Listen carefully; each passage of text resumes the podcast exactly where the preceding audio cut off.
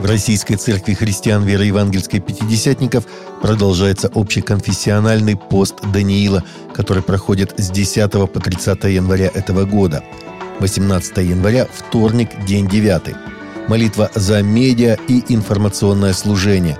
Благовестие в интернете, чтобы онлайн-служение стало полноценным в каждой церкви, чтобы церкви были представлены онлайн и использовали онлайн-платформы для своих проектов – служителей в сфере медиа и журналистики, чтобы Бог поднимал творческих думающих людей, готовых создавать и вести новые медиапроекты. Развитие христианских СМИ, чтобы их было больше, хороших и разных.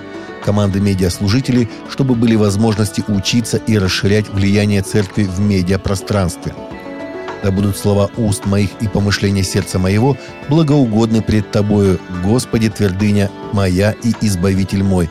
Псалтырь, Псалом 18, стих 15. Неделя молитв о единстве христиан пройдет по традиции в Северном полушарии с 18 по 25 января. Ежегодно в молитвенном мероприятии принимают участие представители различных христианских конфессий и деноминаций – Организаторами недели совместно выступают Комиссия «Вера и церковное устройство» Всемирного совета церквей и Папский совет по содействию христианскому единству. Ежегодно организаторы приглашают христиан одной из частей мира выбрать библейский текст и предложить тему для молитв и размышлений. Синодальная богослужебная комиссия РПЦ составила и передала на рассмотрение Синоду в 2021 году молебен об одержимых компьютерной страстью, сообщает РИА Новости со ссылкой на официальный сайт Петрозаводской и Карельской епархии. Как сообщается на сайте, Синодальная богослужебная комиссия в 2021 году составила и отредактировала 39 служб и чинопоследований – в частности, в прошлом году комиссия составила и передала на рассмотрение Священного Синода чинопоследование «Молебное пение об одержимых компьютерной страстью». На рассмотрение Священного Синода также переданы составленные комиссией особые молитвы об успешной хирургической операции, а также по случаю окончания учебы в школе и вузе. По предварительным оценкам МЧС РФ, в этом году оборудованные крещенские купели посетят свыше 1,3 миллиона верующих.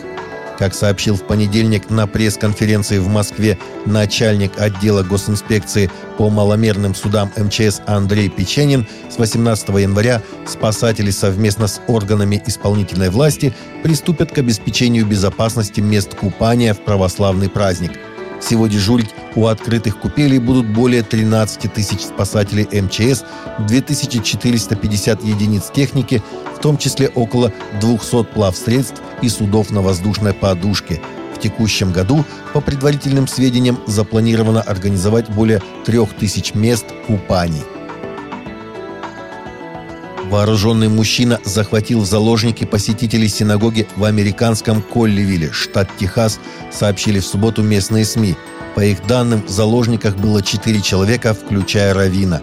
По сообщениям СМИ, захватчик требовал освобождения его сестры Аафии Сиддики, которая ранее была приговорена американским судом к 86 годам тюремного заключения по обвинению в террористической деятельности и убийстве американского военнослужащего – в то же время адвокат Аафии заявил, что захвативший заложников мужчина не является братом ее подзащитной, добавив, что Аафия осудила захват заложников и призывала к их освобождению. К утру все заложники были освобождены, никто из них не пострадал. Подозреваемый в захвате был ликвидирован, сообщила журналистам местная полиция – Позже ФБР установила личность преступника. Им оказался 44-летний подданный Великобритании Малик Фейсал Акрам.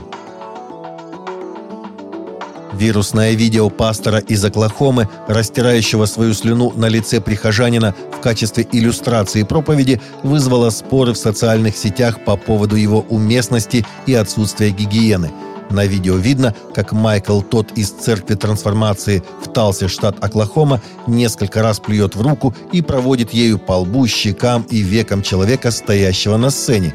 Этим человеком был его брат Брент тот.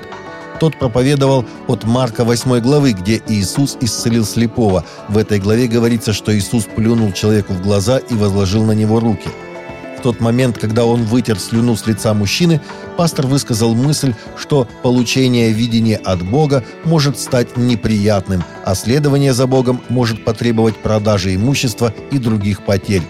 Пользователи социальных сетей в основном критиковали иллюстрацию. Так один доктор богословия сказал, если ваш пастор плюнет вам в лицо, найдите нового пастора.